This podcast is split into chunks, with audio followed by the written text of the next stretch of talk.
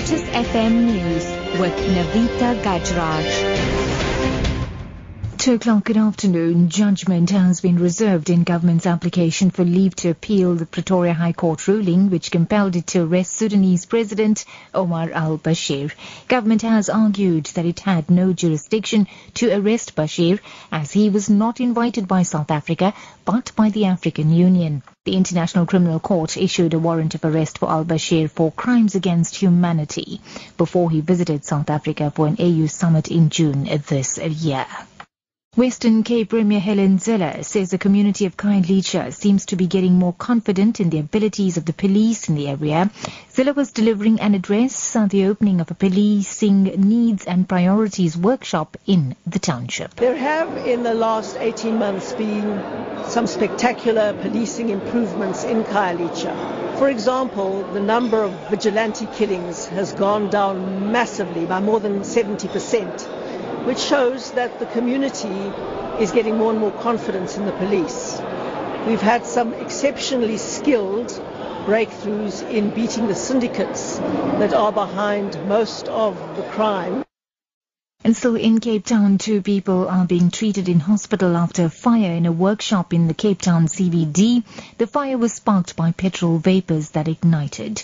Two vehicles were also gutted. Fire and rescue spokesperson Theo Layne says the fire has been brought under control. Two persons suffered smoke inhalation, was treated on the scene by the fire and rescue service and taken to hospital.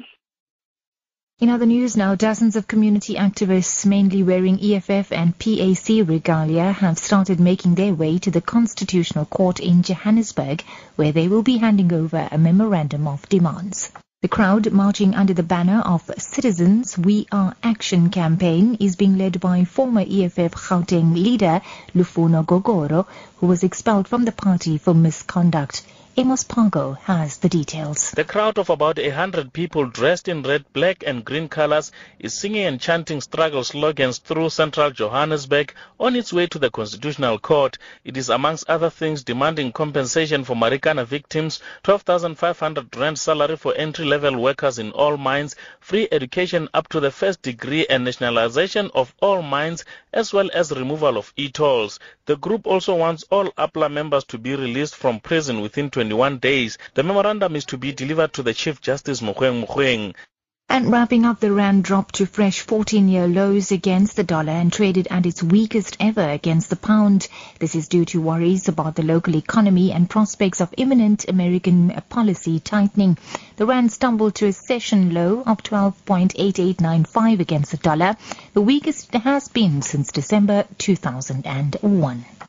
That's a wrap up your news at uh, to your top story this hour. Judgment has been reserved in government's application for appeal or leave to appeal rather the Pretoria High Court's ruling which compelled it to arrest Sudanese President Omar al-Bashir.